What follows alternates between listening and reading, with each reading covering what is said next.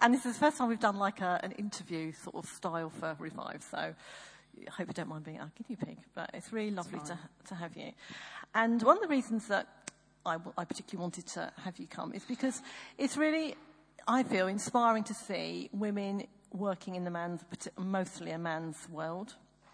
Um, and just having seen a little bit of your bio on the Rochester Diocese website, seeing that you'd actually done quite a lot before and whilst you were in ministry, and being able to just hear a little bit, bit about that journey, and particularly the impact of being a woman. And I mean, I, I, I don't know about your situation, but if you have a family and all that sort of thing. Um, and I suppose, from my point of view, being a minister's wife, um, the impact of ministry on families and on, on just life is also very helpful to hear, but also the fact that you can have a job as well as being in ministry too. So, lots, yeah, I want to hear loads. no pressure. No yeah, pressure. we've only got about 20 questions here, Julie. so, but anyway, before we start, we thought we'd make it very light. And we, if you're happy, I haven't told you about this, we thought we'd do a little quick fire question for you. Is that okay? This is very brave at this time in the morning, but we'll give it a go. this is, okay. So, box set or books? Currently, box set. Ah, okay. Which one? and I'm watching. Oh, if only I could remember what it was called. Um, a program. Oh, yeah, I'm watching a program. That's really unhelpful. what you'll discover is I'm very bad at remembering words. So the reason not book is I tend to race through them if they're fiction on holiday, and at the end I can't remember the name of any of the yeah. characters. And as you've discovered, I just now can't remember the name of the box set I'm watching, apart from the fact it begins with S right. which is helpful. And it's about that long in my head, the word, because I remember them by shapes. Oh, a box set. There you right, go. Thank you, thank you. Uh, beer or wine? Oh, beer, beer. okay. Uh, I know the answer to this one, I think. Dawn chorus or night owl? Well, definitely not dawn chorus. if I'm honest, I peak between about 11 and 1. Yeah. so in the middle of the day, and yeah, I slumped again by about us. 9. Yeah. So not night owl either. Okay. Wedges or wellies? Ooh. Um, I don't know. Um, not wellies, um, but, um, but flat boots, really, is yeah. the answer okay. to that one. Lovely. Caribbean or Cornwall? Cornwall. Okay. Uh, cats or dogs? Cats. Dance floor or dinner party? Neither. okay. Driver or passenger? Oh, driver, but so's my other half. Ah. Neither of us make good passengers. Okay, yes. I would always like to be a passenger. I hate driving. Tea or coffee? Coffee. Okay. Favourite film, if you can remember? Ooh, there's a few, but Lawrence of Arabia is definitely okay. up there. Oh, okay. And finally, the last uh, film that you've seen. I've got to try and remember what it's called.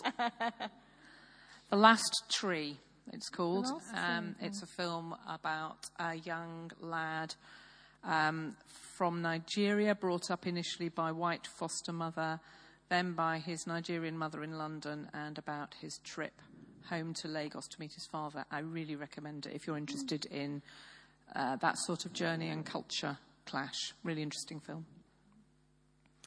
Great, thank you. Jane. Hi, Julie. Um, I wonder if we could start uh, just by asking you if you could tell us what an archdeacon is. they gave me advance warning of this question, and I still don't know. Um, okay, so it's a senior role in the diocese. Um, the diocese is divided into three. So if I talk about our diocese, it will help. Obviously, this replicates across the country. Um, the diocese is divided into three archdeaconries. And I'm the Archdeacon of Tonbridge, which isn't just Tonbridge. It's Tonbridge and Sevenoaks and Paddockwood and Edenbridge and who knows where else. Um, and the other two are Rochester and the London boroughs of Bromley and Bexley is the third one. Um, so we have a whole area that we're responsible for in terms of care of the clergy, discipline of the clergy oh as well, which is interesting, Uh, we have various legal roles. Um, so there are certain committees we have to sit on. There's certain things we can approve, like uh, whether you can have a bench in a graveyard or not. Really interesting and exciting things like that. So we have some legal responsibilities around church buildings, some legal responsibilities around clergy housing. Um, we spend a huge amount of time troubleshooting. So if nobody's been able to solve it, it ends up on our desk. And it either comes down to us, so if someone sends a complaint to the Archbishop of Canterbury and it's about something in my archdeaconry, it will come from Lambeth Palace to Bishop's Court to my desk, and then I have to sort it out and respond. But equally, it will come up. So if, uh, if there's an issue in a parish that uh, the vicar and the wardens and the PCC haven't been able to solve, and the area dean hasn't been able to solve it, it'll end up on my desk as well. So we end up resolving or trying to quite a lot of things. So I do spend quite a bit of time dealing with complaints. Mm. Uh, that's the least fun bit of the job, it should be said. And I dread, all vicars will experience this as well, the handwritten letters that come through the door. Mm. They used to fill me with dread in parish, and they fill me with dread as an archdeacon because you imagine they're going to be a horrible complaint about something. Just occasionally, there are a thank you note, which is mm. always a lovely surprise after you've put off opening it for about half an hour.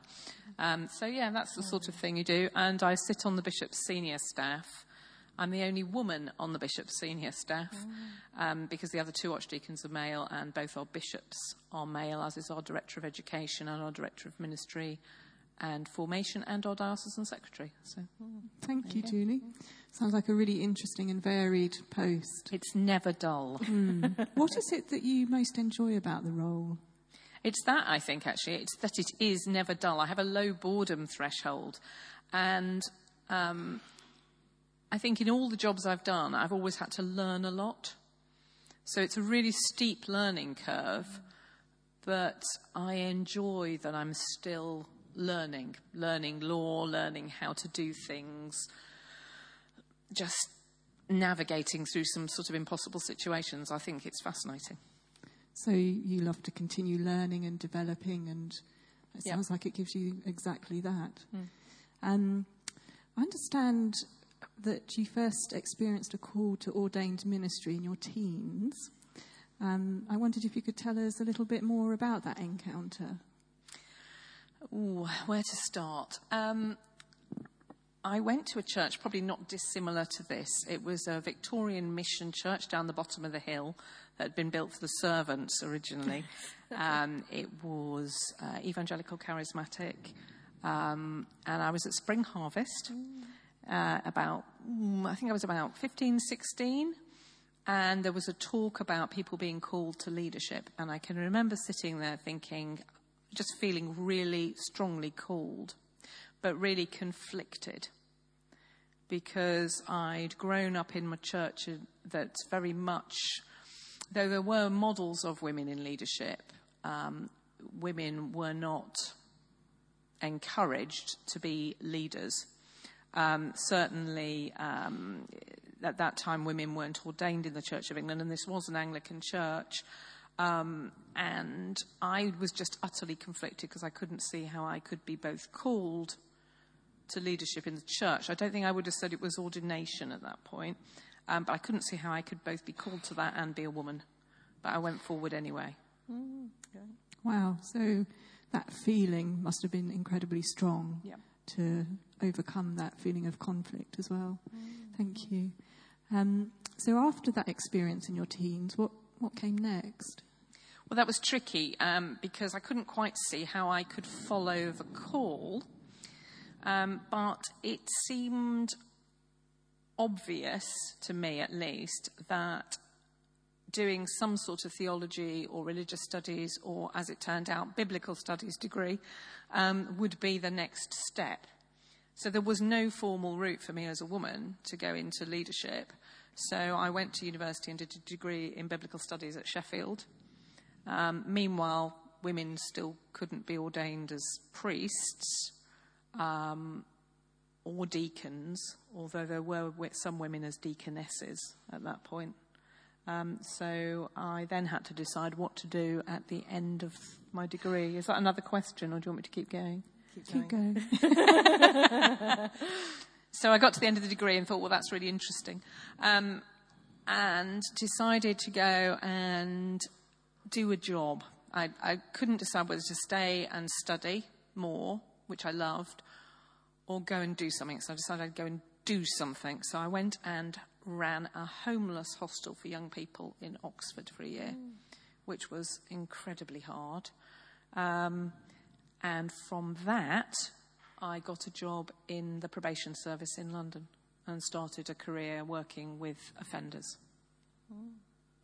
Thank you. It's interesting to hear how you really had to, there, there wasn't an obvious career route, and you had to make those choices on, on what you felt was going to be most helpful for you in reaching that position. I sort of blame Johnny Cash. if anybody's a Johnny Cash fan, my dad was a big Johnny Cash fan. And um, as a teenager, I was very inspired by his, um, particularly his visits to San Quentin and Folsom Prison.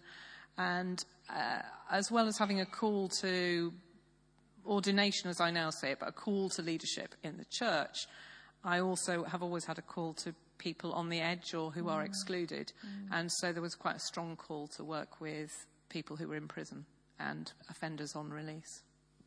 Thank you. Can I just backtrack a tiny bit? Uh, that you, the feeling that you had when you say you felt called to leadership in the church, what was that feeling? For me, um, I've realized over the years that there's a pattern. If I'm really called to something, my first realization of that is usually me very strongly saying, absolutely in no circumstances ever. So every time I felt called to something, it, there's been an initial no. And I've now learnt that when I get that really strong, you must be joking sort of sense, that I have to look at it quite carefully and start praying about it to discern what might be going on. Interesting how, uh, when you're perhaps challenged to come out of your comfort zone, fear is your first. Is it a fear to say no? No, it's not necessarily a fear. It might just be a recognition that, well, it might simply be that I've never imagined I could do it, or it might be that it looks really unpleasant. It might not be fear, it might be just a sense of why on earth would I give this up to do that? Mm, I understand. Thank you. And did you go on to do something else after probation? Oh, yes. So carry on so I, about your, your career. I worked in probation for 16 years, and mm. while I was working in the probation service, towards the end of that, um, the Church of England started ordin- ordaining women to the priesthood. And so I trained to be ordained. We'll probably come back to that. So um, I was working in probation and training to be a priest and pregnant. That's another story. How earth did you manage um, that? We'll, we can unpack that in a minute. Um, with difficulty is the answer. I presume you meant that rather than how on earth did I manage to get pregnant? we won't go into that. Perhaps not now. Not if you're recording this. Um, having worked in probation for a long time, I actually did leave the probation service and did a number of other roles that were related. I developed a specialism around um, helping offenders to get into education, training, or employment. And I worked for the Youth Justice Board for a while around that same area. I uh, worked solo as a consultant around that with the Department for Education and different local authorities. Um, and then I headed up a, um, a not for profit organisation who were running a European funded resettlement project for offenders. I headed up uh, this European project, which was in different parts of the country. Um, and then I worked in a local authority as a specialist youth manager, managing their youth offending teams, pupil referral units, and care leavers team. And then I set up a business um, with a colleague, which was a consultancy around that whole area. And then, so we're going some way on now, I stepped out of that in 2010 uh, in order to uh, transfer across to paid ministry rather than ministry I paid for by doing all that work, if that makes sense. I don't know how you can do those sort of jobs and do ministry and have a family. That is amazing. Badly. really hard. And I'm just really interested with all these different things that you've done. was that, did you apply for jobs? Did people, did sort of people come up and you had um, divine appointments, if you like, for things to happen? Because they, those sort of jobs sound really interesting, not the ones that you'd necessarily see in a paper and go and apply for, or, they, or maybe they were. Uh, they were mostly things I applied for. Okay. Right. Um, and, and, all of them had, you know, normal sort of interview processes. Okay. Even if I was headhunted for them, those oh. still things where I had to go through a selection process against other people. Yeah. And with those jobs, that was down to your experience and because you had the degree in biblical studies.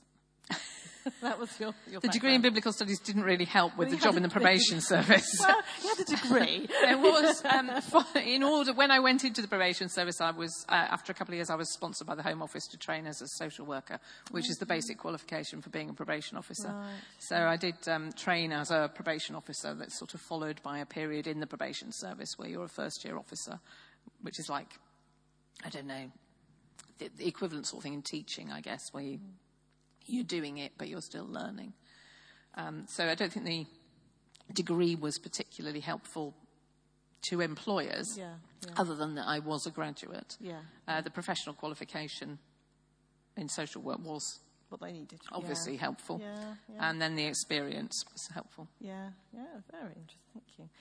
Have you um, ever had any discrimination in, in either ministry or in your sort of secular work as a woman? Would you say? Ooh, I was recalling the other day that when I first started working in probation, we used to have to wear skirts if we went into court. Wow. So that's just a silly thing, but it yeah. was a very male world. So most of the offenders we worked with were men, most of the lawyers, most of the police officers, um, most of the sentencers, although there was some diversity. Um, so it was a, it was um, again, it was quite a men's world, the criminal justice service, although probation was much more mixed. Um, but when I first started, there weren't that many senior women in the probation service. By the time I left, it was probably 50 50. Mm. So there was a, a, massive change in that service over the time. So, um, yeah, um, discrimination in the church, absolutely. Mm. Um, it's very hard to work out what the discrimination is about sometimes because some of it will be theology. Mm. So it will be that somebody, because of their theology about women, uh, very strongly believes that the Bible teaches that women cannot be in a leadership position. Yeah? Or because of their understanding of the church and church history, believes that women cannot be ordained as priests and cannot preside at communion, depending on which end of the church spectrum you are. Um, all of that feels like discrimination, but you have to recognize that some of it is sexism and some of it's theology. And there is a difference as to what the reason is, even though the experience can be much the same. Mm-hmm. Um, so, um, I was uh, at the uh, Anglo Catholic uh, bits of our church are gathered together under the Bishop of Richborough. Um, who has oversight of them, and they had a festival uh, mass at the cathedral not so long ago, and I, I was the only woman priest robed and up the front. But because of their, their view around the ordination of women, I couldn't con-celebrate at that Mass like all the other 60 odd priests did. I had to stand to one side. Mm-hmm. So there are things that feel quite difficult. Mm. Um, also, um, some of the more conservative evangelical churches won't accept my oversight now, they would say that's not because I'm a woman, but because of what they would see as my liberal views on sexuality. I don't know if I'm as liberal as people think I am, but hey, um, we, we, could debate that differently. Um, but for whatever reason, um, that feels like a rejection of my role that I inhabit. And there is no you can't, in the Church of England, just not have oversight of people, be they archdeacons or area deans or bishops, just because you disagree with them on something. You can disagree profoundly, you're allowed to disagree, but you can't just say, therefore, you're not my bishop or you're not my archdeacon. So it's put you in quite an odd position. Um, there's something um, recognized, there's this thing recognized where there's a sense of fatigue um, which comes with the energy you spend trying to fit in to a situation or an organization where you are in some way different to the majority who hold the power. So it's quite exhausting sometimes just being in those situations. And it's a sort of recognized thing that happens to women in the church, happens to black leaders in the church as well, of trying to fit, um, where you're having to actually put a lot of energy into trying to fit because mm. you don't feel you fit naturally. Mm. And how have you dealt with that yourself? Hmm. I occasionally go and lock myself in a darkened room yeah. Yeah. to recover. Yeah. I don't know how I deal with it. Um, beer helps. Um, on the bad days. um, I'm a great believer in just being.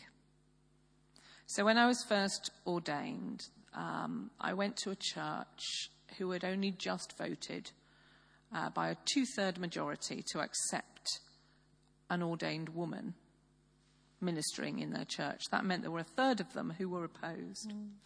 Which meant there were a number of people who would regularly take me to one side and explain to me why I couldn't be a priest. And there were a number of people who wouldn't receive communion off me if I presided at communion.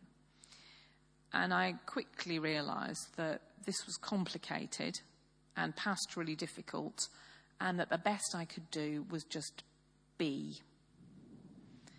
And if you just are, then God does things. I think that's what I'd say. Mm-hmm. So uh, rather than constantly fighting, um, I'm quite happy to have debate and discussion with people, but actually it's easier just to be who I am and I believe I am called and that I am a priest in the church. Mm, okay. And do you feel you've had to make more sacrifices because of being a woman than perhaps you would have done if you were a man? Guess that's a very wide question, isn't it? You could take that in ministry or you could take it in any other way, but I suppose I'm thinking more ministry and things. I don't know that I've had to make more sacrifices as a woman. I know that in terms of, I've talked about the exhaustion thing. I think there is definitely it is more difficult than it ought to be. Let's put it that way. So that in that sense, you're constantly going uphill. And that, I suppose, is sacrifice. Um, I don't know that I've made more sacrifices than, than men do. I guess everybody's situation is difficult. Mm-hmm. would you say you, there was one particular sacrifice you've had to make as, as a woman, either in ministry or in when you were working before? you've had to put something in front of something else.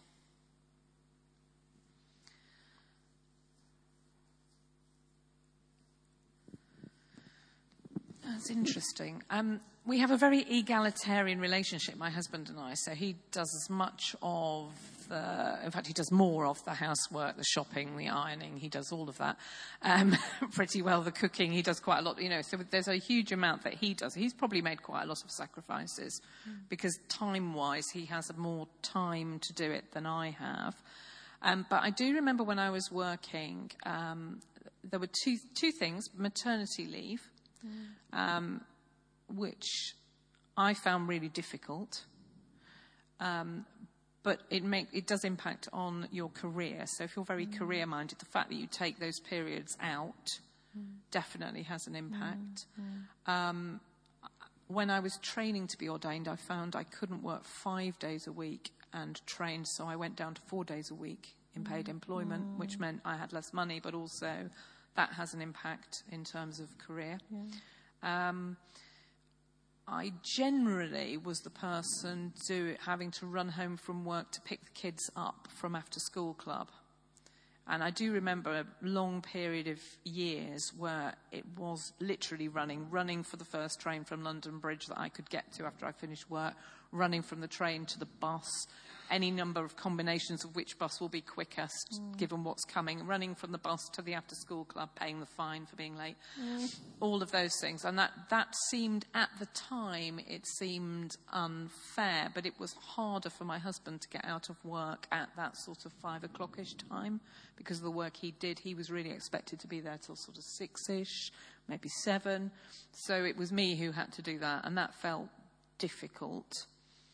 Um, Can I ask, was that when you were in secular work, or was that when you were in? That was when I was in secular work, but right. I was so I was also able... ordained. So. Yeah, yeah, yeah, yeah. yeah, yeah. so you were having to come out of because I was just thinking, you know, in, in our house, obviously Chris is around, so you know, when someone's around, if there's an emergency, he would be around because he's there. So if you were in ordained, paid ordained ministry, it may have been slightly easier if your child was sick. You can just go and get them. Yeah, but probably would have been. Yeah. if you're in, you know, working in London, you've got to get somewhere else to get your child. Yeah, that's a really big thing yeah. to go and do. Yeah. yeah. which is no, a lot of people here have as well. Yeah. yeah. yeah. So in terms of sacrifice, I mean, I think that's just something everybody can relate to. Yeah, I think it's just absolutely. it's hard juggling any number of things. And I also remember when I was studying to be ordained that the only time I could find to study, this was before I dropped that day a week so I could do it, which was about after the end of the first year, was Saturday morning in the soft play area at the local leisure centre. so I'd be there reading my theology books while my son was jumping and bouncing around in the ball pond, trying desperately to concentrate. Yeah. Great. And we may well have covered this a little bit already, but what actually made you become ordained? Have we covered that already?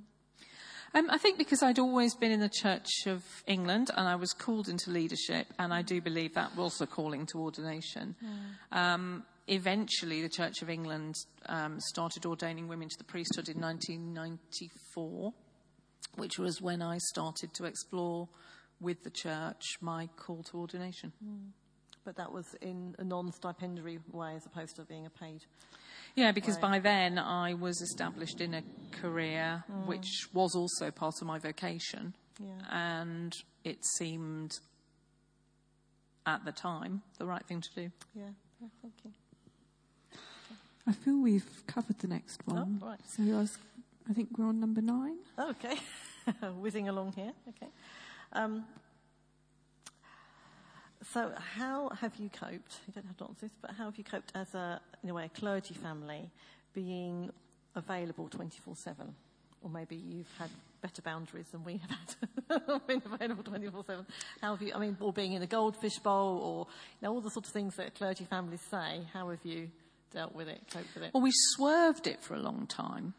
So, by being a self supporting minister, I wasn't the vicar anywhere. Yeah, yeah. I was an associate priest, um, and I didn't live in a vicarage. Mm. So, for starters, quite a lot of people didn't know where I lived. So that was handy. Mm. And although I had a phone number, um, they also knew I worked full time mm. and that I wasn't available all the mm. time. So I had quite a, in that sense, we were not in the goldfish bowl yeah. for a long time. Mm-hmm. When I eventually became a vicar of a church, that was a real shock to move into the vicarage mm. uh, in a number of ways. Um, for our family, we were downsizing into a vicarage. Often it's the other way around. Mm. Um, and uh, that in itself was a, was a challenge. Um, but my kids, I had a teenager and a child away at university at that point. Um, so it was a little easier. Um, I did 24 7 grumpily I think. So there'd be times when I hid and sent my teenager to answer the door, um, which was quite useful. He got very good at making sandwiches for people who were hungry. Um, there'd be times when my husband would answer the door and say, It's Julie's day off. Mm. And the person would say, Yes, I know. That's why I've come. And then he'd be very rude to them. Um, I didn't find it easy. Mm. Um, I like to be boundaried. In my career, I was mm. used to mm. very clear boundaries, mm. very clear boundaries between my personal life and my work life.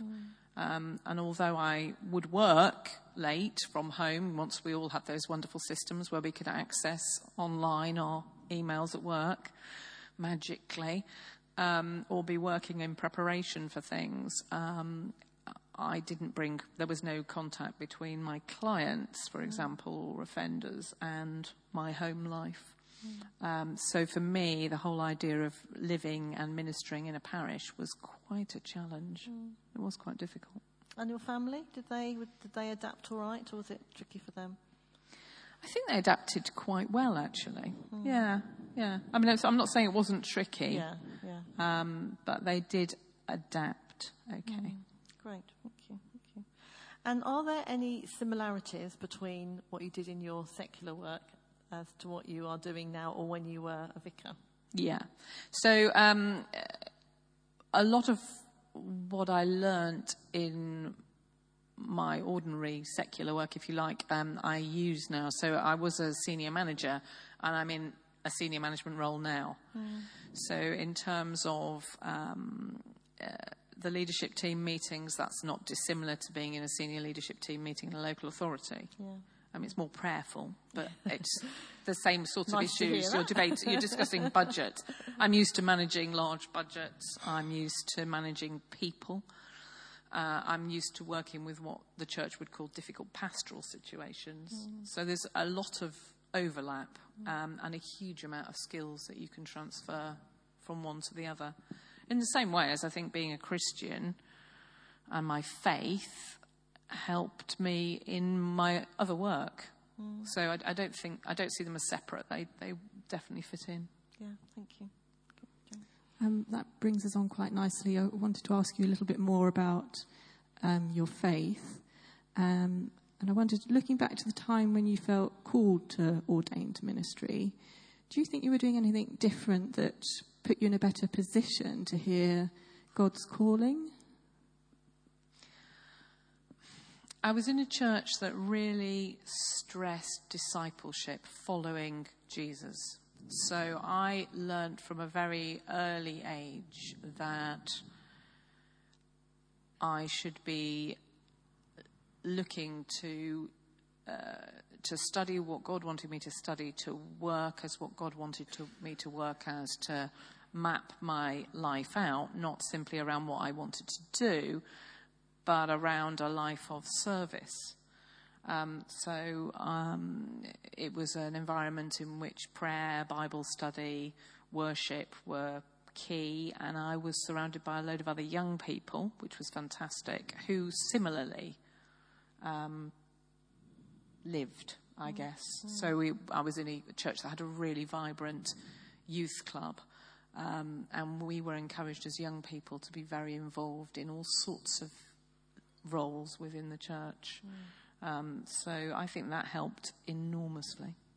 Mm, thank you. Um, and considering this, I wonder is there any encouragement that perhaps you could offer to us as a, a group of women um, that would perhaps help us reach our dreams or, or know what it is that God's called us to do?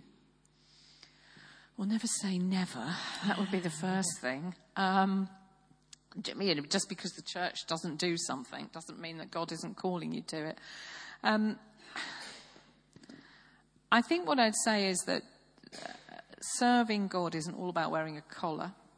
Um, it's about everything. And I think that's what I found is I, I, don't feel I'm serving God more as an archdeacon or as a parish priest um, than I was as a probation officer or in any of the other jobs that I did uh, for me, all of that was about serving God and trying to bring about God's kingdom here on earth. Um, so I, would encourage you not to feel in any way that for some reason somebody who does something full time for Jesus is doing it better. Um, vocation, calling, serving, following is what we can all do. So it's every day of the week any role you're in, whether it's at home, at work, volunteering, down the shops, doesn't matter what it is. So um, I think I'd encourage you in that. Um, I'd encourage you that just because you don't see people like you at the front in church in particular roles doesn't mean that God couldn't be calling you to that as well. So, and that can be true in any profession, any setting.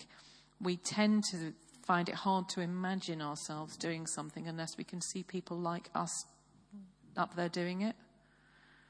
Um, which is why role models are so, so, so important.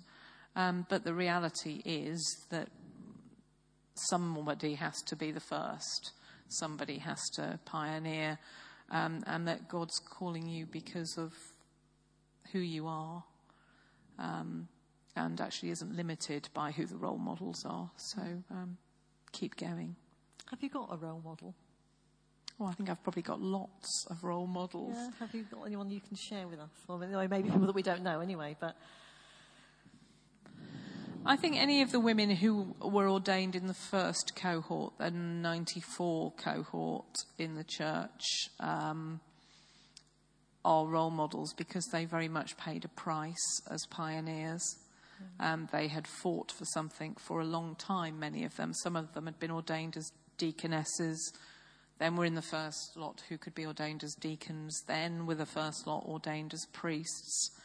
Um, I was able to come along on the tail of that and just be. And I'm not saying just being was easy, but I hadn't had to push, mm. and they'd done the pushing for me. Mm. So we had a celebration in 2014, it must have been. Um, around the um, anniversary of women first being priested and it was in the cathedral, and we invited all those who had been in that very first cohort to come forward. And it was so moving watching some, some who were very elderly now walking forward to receive a gift from the bishop. Mm. Um, very powerful, very, very powerful. Okay. And have you got any advice for any woman that would think about going into ministry or ordained ministry now? Not don't do it. Think carefully. Think carefully, um, yeah. Um, I've, yeah, it, if you think God's calling, I don't think you've got much choice really. I think you mm, have to follow. Yeah, um, uh, I would say that there are different forms of ministry. Um, you have to be yourself. You have to inhabit it as the person you are. You can't be somebody else. Um, so sometimes um, I've got a colleague who um, has taken over a really interesting church in Liverpool Diocese. And uh, she was really struggling with what to do. She's a highly, highly intelligent woman, uh, writes books and very, very smart. Um, and the penny dropped eventually that she couldn't find a church that she fitted, so she was going to have to find a church and turn it into the church that it would be when she led it which I thought was really interesting. And it's going really well. Mm-hmm. But it's the whole idea that sometimes you're called to be something that doesn't look like anything else that's mm-hmm. going on. Mm-hmm. So don't feel limited by that. So I would encourage people to, to follow, just follow, mm. um, whether it's ordained or lay ministry or all ministry is just what you do, isn't it? It's not, it's not necessarily especially Christian. Mm, thank you. And would you be able to share with us what's kept you motivated or what's kept you going when perhaps you felt like giving up?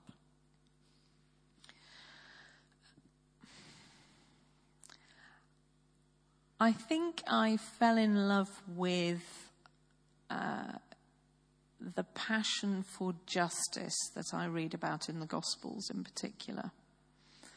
So, uh, the if you read about Jesus and read about some of the amazing things he did, it's not the sort of walking on water type stuff that interests me. It's the, how he included people who were excluded, how he was passionate about people who were hungry and didn't have enough and were excluded from uh, worship or were um, pushed out of the community because of the jobs they did or um, the children who wouldn't normally have had a right uh, to be at the front. Um, that it's that sort of thing that I think motivates me. Um, so at times it's anger that motivates me. So if I'm feeling really angry about something that's going on in society or in the church, that will really motivate me. Um, at times it's uh, just looking at how Christ lived and what he taught and wanting to see his way, that way of the kingdom of God, being the way we live. So it's a desire to see things being different. Mm-hmm. Thank.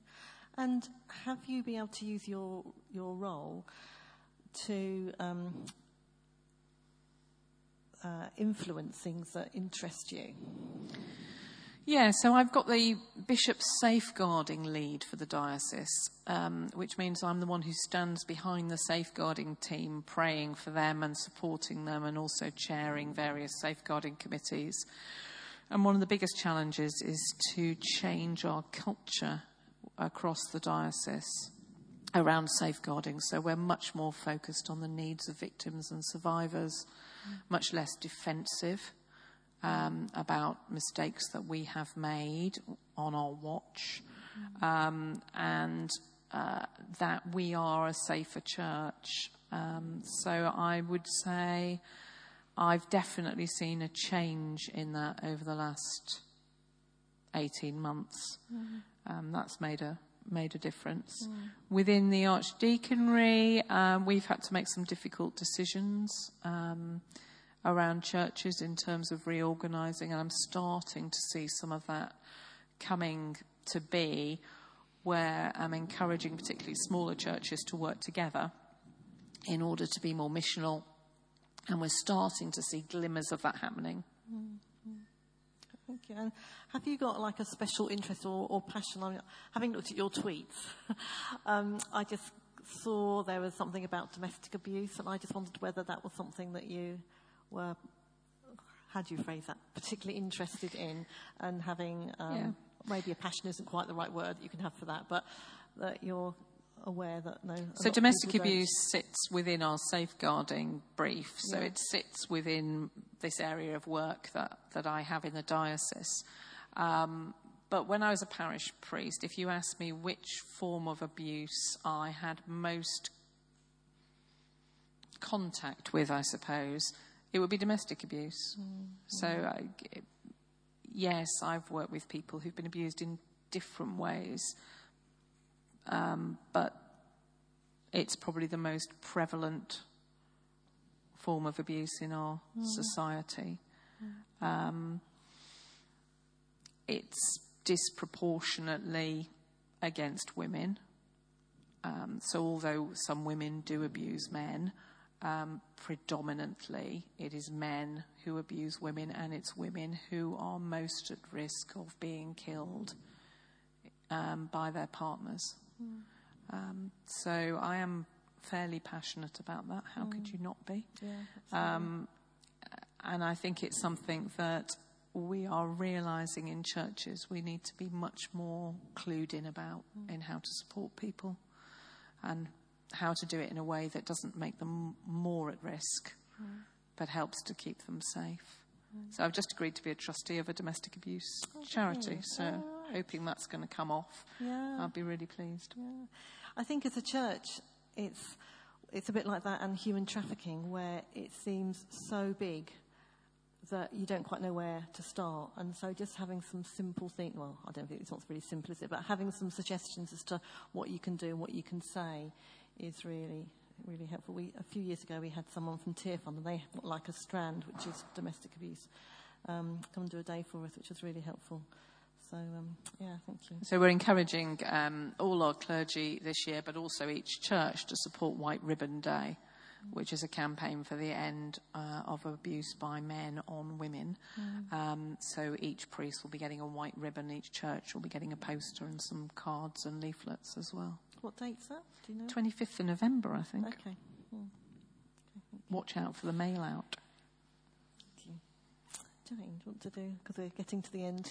Yeah, I think this might be our last question. I'd be relieved okay. to know, Julie. Um, just wondered what scriptures have inspired you or comforted you most on your journey? Probably my favorite. I was asked what my favourite Bible verse was by a member of my congregation when I worked in Erith, and um, she's had it carved for me on a gourd by an artist Aww. in Nigeria and brought it back for me, and it hangs on my wall. And it's John 10 10b, which is, I came that they might have life in all its fullness, mm. which um, is, is just uh, amazing, really, that Jesus came that we might live abundantly, which is why I'm not big on the sort of sacrifice stuff, because if I wasn't, uh, there's something about, although what God calls you to can be difficult and challenging and seem impossible, if it's right, it should also be something in which you flourish and can have abundant life.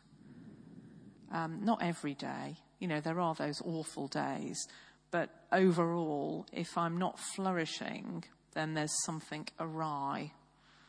And I need to talk to God about either what I'm doing wrong or whether I ought to be doing that thing. There is something about us being called to that fulfillment. I'm also very fond of the book of Job, with all its misery, for those of you who know Job. Um, but it's brilliant because all the clever theologians tried to explain to Job how he must have done something wrong in order to be suffering. But he hadn't. It was all down to a bet that the devil and God had had at the beginning. It's a very strange book.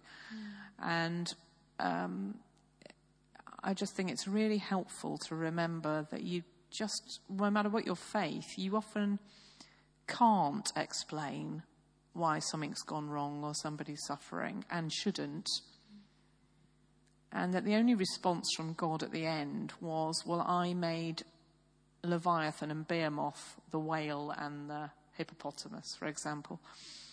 And it seems utterly inadequate, but the only response was that God did respond to Job. God spoke to Job and was with Job. It's a very strange book, and for all its strangeness, I rather like it. Mm. And I I think it's quite humbling when we get above ourselves and think we can explain why bad things happen to good people. Thank you. Has anyone got anything that they would like to ask Julie? Do you feel we've covered everything? I shall come with my roving mic if you have anything. Don't be shy. I'm hoping for a killer question. Brilliant. Thank you, Jess. I was just struck by when you said that um, you were in your job initially for, for 16 years before you were able to go into the thing that you felt kind of God was initially calling you as a teenager. Um, and you just kind of said it and then passed on. And I thought, 16 years, that's, that's 16 times 365 days when you're desperate to follow the call of God. Um, that's thousands of days. Um, how did you be at peace with doing life every day when you knew that you were called to something maybe bigger or that you thought was bigger? Or how did you go, get through those days? I think it was fine in that I was also called to what I was doing. So I did see myself as having a vocation to work in probation, as I said. So that although that wasn't the totality of my vocation, it wasn't that I was doing a job I hated or that I was doing something that I saw no value in. Um, so that was okay. I think I was angry with the church. I think I still am angry with the church generally about all sorts of things. I think that might be my default position. Um, so uh, I was angry with the church that women were not treated equally. Um, but then think about it. I mean, we only agreed to have women ordained as bishops in 2014, so I've been angry about that up mm. until very recently. Um, so yeah, maybe that also inspires us to carry on. Just, it, it, it, doesn't make me want to give up. Mm. It, I'm sort of stubborn and think we should hang on in there. And I think my reward was to be able to be sitting in General Synod and when we actually voted that women could become bishops and to actually be part of that sort of historic day. Mm-hmm. Um, some things are hard fought, aren't they? anyone else? Two. Thank you. Um, do you think, because you've done lots of different things, and it sounds like you could, even now, where you've got so many different things in your job, you could be doing, you must have to choose different projects or different things to like how to spread your time basically. Um, do you think it's better to put all of your time and resources into one thing and do that for a really long time and maybe like change again but after a long time or try to do lots of things at once? Is there any way to balance it? it's impossible to balance it, is the answer. I think both. I think there is something to be gained from building experience, solid experience in one thing. And I think that's probably the thing you start with. Um, but I think there does come a point in a lot of jobs, certainly, where there's a huge amount to be gained from shifting about because you have to learn much faster. So you're suddenly in unfamiliar environments, having to absorb huge amounts of new bucketfuls of new is what it feels like that people are throwing over you. It's very disorienting. But you learn a huge amount about yourself and just about those environments. And if you were always in one place, you become an expert at being in that one place, but you don't learn all those other things. So, if you're asking for career advice, the career advice is it's, it's very good at some point to try doing some different things in different organisations. Um, which means that when I started being an archdeacon, and although I knew the diocese really well and I knew the senior team quite well, so that bit was familiar because everything else was new. I was on some sort of familiar territory, and I thought, oh, I've been here before. I know what this is like. It's awful for the first six months, and then you're still learning for the next 18 months, or two years, or three years, still learning. Um, and eventually you start to become a bit more of an expert, and it gets a bit more comfortable, but there'll always be something new. Does that help? Mm. Yeah. Mm. Thank you, Julie. I think we've got time for yeah, just for one more quick question because we've yeah. like to have a little bit of time in our table. A much lighter question. You call yourself a beer drinker.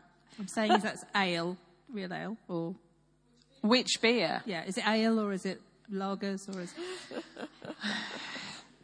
you don't have to give the name. no, no, it's fine. Well, it varies. Is the answer. When I was up north, it would have been bitter, and then when I moved to London years and years ago, I couldn't abide London beer. Really, and it just tastes totally different. So I switched to what was then the new thing, which was newly imported fancy pants foreign lager. Mm. So strong lagers were my drink for a long time, but now I'm quite into IPAs. So some of are slightly strange craft. Okay. And the purpose of my question is if you go into a pub, are you going in as an ale drinker or a beer drinker, or are you going in as an archdeacon. or both. or both. Yeah. The other day, the three of us um, were in the pub at uh, ordinations, because ordinations is the only day when the bishop doesn't serve alcohol with lunch. Mm. So we all went to the pub instead on the way up the road. Um, usually, I'm just going in a, in a, pub in my spare time, so very much not wearing the collar. I'm, I really don't like wearing this in public which is interesting, isn't it? Mm-hmm. Partly it's because I was in Southwark Diocese when I was ordained, and in London at that time, it could attract some really negative mm. attention. Um, and frankly, life's difficult enough without people yeah. either mouthing off at you or spitting at you on the train station. So um, I'm not a comfortable collar wearer. So at first opportunity, collar off. You can down take it off now. You don't. yeah. I also. Are we still recording this? You can turn it right. off. Turn it off. Turn this bit off.